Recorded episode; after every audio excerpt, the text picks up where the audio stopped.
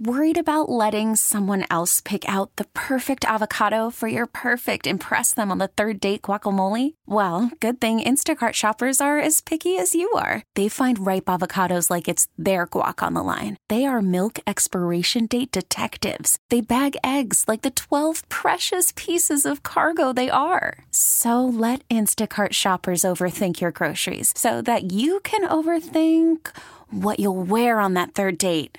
Download the Instacart app to get free delivery on your first three orders while supplies last. Minimum $10 per order, additional term supply. We bring him in now. Dan Dakich, ESPN college basketball analyst, host on 1075 The Fan down there in Indy. Dan, how you doing, buddy?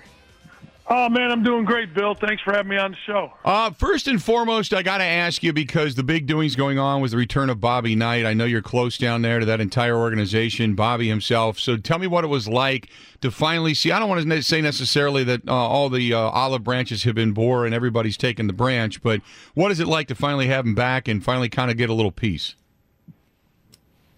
Uh, I don't really care. I mean, I don't like the man. I don't respect the man. Uh, so I it didn't make a bit of difference to me uh, whether he came back or didn't came come back. In fact, I felt it to be a little ridiculous. I mean, I've always defended him in terms of, uh, you know, they asked him to leave, he left. Um, now he came back, and I, I was actually sad for him. I mean, you know, as much animosity as there is between me and their family, uh, I I felt bad for him, and I, I did hope that he could enjoy the moment because there was a lot of love there uh, from former players. There was a lot of love there from the fans. Uh, and when I saw him, I haven't seen him uh, since uh, back at ESPN one one one evening on Selection Sunday. So it's been six seven years. Uh, but I uh, I hope that he could enjoy it. I hope that he could understand it. I'm, his doctor is my doctor, and I was down in Bloomington a week before, and uh, it's kind of what his doctor said to me. And then when I saw the whole thing, I thought, man, I hope he uh, hope he enjoys it. So you know, you kind of put your animosity aside, and you and you see him, and you say, okay, well, I hope you know, I hope he at least had this time to enjoy it.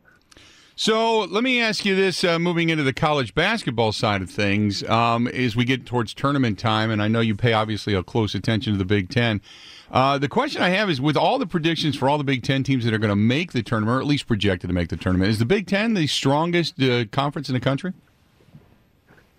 Yeah, that's interesting. You know, I, I think that the top to bottom, yes.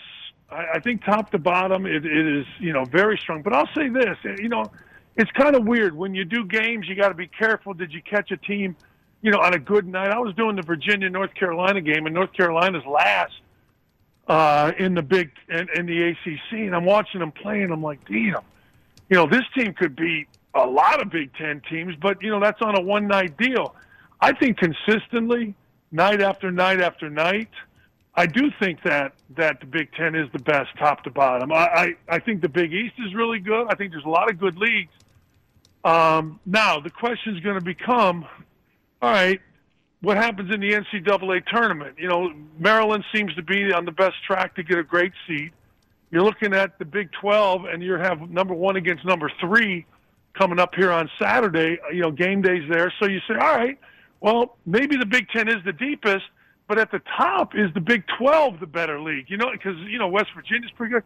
Um, I don't know. I, I really don't. I'm, I'm fascinated because I do think there are teams, and I think Penn State is probably one of them. I think that you know Maryland. I'm not surprised. Iowa can score uh, in numbers. There's a lot of teams can make the Final Four, but I'm really anxious to see what gets validated as we move into the uh, as we move into the tournament. I'm also anxious to see does Maryland hang on here because Maryland doesn't have an easy stretch. They've got Ohio State this weekend in Columbus. That's going to be interesting as well. But I would say the Big Ten probably uh, top to bottom. Yeah, um, we obviously look in our own backyard to Wisconsin, and Wisconsin has had some, kind of an up and down season. They'll go in and they'll beat a couple of top 25 teams and then lose inexplicably at times. Uh, they're still pretty good in the Big Ten at 9 and 6, and they're sitting at number uh, 5 or 6 right now, if I'm not mistaken. But give me your thoughts on the job with, uh, you know, Kobe King leaving and the job that Greg Gard has done and the fact that the Badgers have been playing some winning basketball. Yeah, I think he's done a great job. In fact, uh, you know, the Pikiell's been great. Obviously, Chambers has been great, but right behind him, if I'm voting for Coach of the Year, uh, I got to put Greg in there. Now, a lot is yet to be decided. Let's be honest; they do not have the most difficult schedule. Uh, other teams have a more difficult schedule, but you know, th- just taking Kobe King um, on the basketball court, practice that kind of thing. Wisconsin's better. Wisconsin's playing better uh, without him. Uh, whatever you know happened happened, but in, in terms of on the court, they haven't missed a beat. In fact, I would say they've probably been enhanced, and and that's interesting. That's a function of two things. That's a function of leadership on the team, which apparently they have, and, and they have a commitment uh, to the culture of look, we're at Wisconsin, man. This isn't the, the 70s and 80s. We're expected to win here and win big. And then the second thing is the coaching. Coaches putting guys in the right positions and players, different players on different nights, kind of stepping up. We saw Pritzl knock in a bunch of threes against Ohio State. Uh, you know, so uh, to me, uh, I, I think Greg has done as good a job as anybody in the Big Ten. Uh, you know, Pikiell's done an amazing job building the program uh, Pat Chambers has done an amazing job of, or his AD's done an amazing job of letting Pat stay there because it's always been up in the air and Pat's taking advantage, and that's all good. But I, I don't think anybody's really done a better job than Greg Gard. Uh, in the Big Ten, uh, we always know that uh, you're going to have some mainstays there. You're always going to have Michigan State. Maryland's been a very good team for a long time. It's good to see the resurgence of a team like Penn State, Iowa right there. Tell me about a team like Michigan and obviously Indiana trying to scratch back. Ohio State was tops for a while, then they went through some injury periods. They're starting to climb back out of it. Well, let's start with Michigan. Michigan figured out that you better be able to guard the post. People were killing them in the post. And now they're doing a much better job of defending the post. Trevion Williams had 36 against him. It seemed like every post player in the Big Ten was getting a career high. I think they figured that out. They double a little bit. They're a little more physical on the block. They dig in better. Uh, so that's been good. Indiana is a work in progress. Indiana, uh, you know, I live in the state uh, against Michigan. I've never been so infuriated as a former player as watching a lack of heart and a lack of commitment on the defensive end as I did in the Indiana Michigan game, and then they turned around. I thought played really well uh, on the road in almost a must-win for both teams, Minnesota and Indiana, and they ended up uh, beating Indiana. I do think there's a couple of really interesting teams. You mentioned Ohio State. Ohio State, to me, has kind of settled into being who they are, and that's a bit of a front-running team. Meaning, man, when they're hitting shots, I think Purdue's like this too.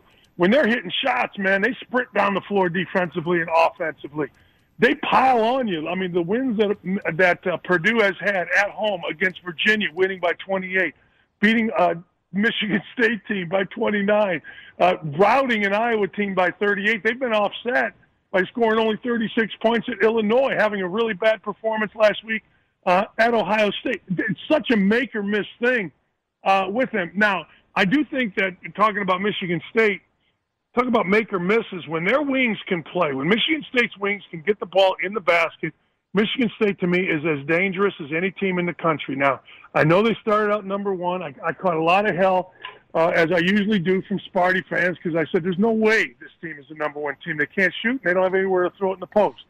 Well, they shoot in spurts. That's good. Tillman has gotten better. That's good. The culture is there. That's great. And Cassius Winston is a terrific closeout the game, play all the way through the game kind of guard. So I wouldn't be surprised if Michigan State made one of those typical runs, and I wouldn't be surprised if some of the teams that we just talked about made a run in the tournament. Uh, before I let you go, I also got to bring up. Uh, I love the fact that the Dayton Flyers are there. I, I love the fact you got a small team, you got a, a mid-major that's getting it done, top ten. They got a big one coming up against Baylor. Talk about the uh, the the small team that is the Dayton Flyers that are making a lot of noise right now. Well, that's no small program. I mean, that's 16,000 every night. There's a reason that the NCAA plays the first Tuesday in Dayton because it is Dayton uh, and Omaha, Nebraska are the two best basketball towns that people don't know about. Dayton teams, they win. They always win. And Obi Toppin now has taken them to a level they haven't seen since Don Donoher uh, took them to the Final Four way back in the 60s. Obi Toppin may be the player of the year. Uh, they're exciting. E, uh, Ibi Watson, a kid that played at uh, – Michigan is a scorer for them on the wing, terrific shooter. Uh, one of those guys that really doesn't care. He's just going to play against anybody. Uh, this is a legit team. This is a legit Final Four. This is a legit national champion team. But I got to tell you, Bill, man, uh, I coached in the state of Ohio for 10 years mm-hmm. as the head coach at Bowling Green. Dayton's no mid-major. Dayton's no joke, man. They have everything available to them. Crowds are incredible. history is there. Uh, I'm looking forward to seeing what they do, and I'm looking forward to seeing, you know, there's Obi Toppin, Garza, who ends up being a player of the year, because I think it'd be very cool if we had a player of the year from somebody not named Duke uh, or somebody not named Carolina or somebody that nobody ever heard of. You know, I think it'd be great. I, you know, I agree with you. Look, when I worked at WOW down in Cincinnati, that was a hotbed. I mean, you had you, you guys at Bowling Right. Green, you had Indiana, we talked about, you had Miami of Ohio, Ohio State, UC, Xavier, Lexington down in Lexington, in Kentucky, and and and Louisville. Oh my God, it's a hotbed for college hoops. Dan, it's always a pleasure, my friend. I love talking to you, and I'd love to get you back during the tournament, buddy. I appreciate it. Okay. Of course, man. Anytime, Bill. Thank you. Thanks, pal. Talk to you soon. There you go. Dan Dakich, a guy that never, never pulls punches. Never. That's why I love listening to him. Like he said, you know, didn't begrudge uh, Bobby Knight coming back. Didn't have a lot to say to the man, but uh, it, the the state of Indiana seemed to be okay. Dan was very honest about it and takes a lot of heat for it. But I love the fact that that he just doesn't pull any punches, man. That's Dan Dakich, ESPN college basketball analyst. Also, he's a host on 107.5 The Fan down there in Indianapolis, which Indianapolis, between Indianapolis, Kansas, North Carolina, all that kind of stuff. That's that's kind of basketball. That's college basketball at its best. So there you go. Uh, Dan joins us, by the way, on the Schneider Orange Hotline. Schneider hiring drivers right now. You work hard, they treat you fair. 80 plus years they've been getting it done. Call them 844 Pride or go to SchneiderJobs.com. 844 Pride or go to SchneiderJobs.com. You could spend the weekend doing the same old whatever, or you could conquer the weekend in the all-new Hyundai Santa Fe. Visit HyundaiUSA.com for more details. Hyundai, there's joy in every journey.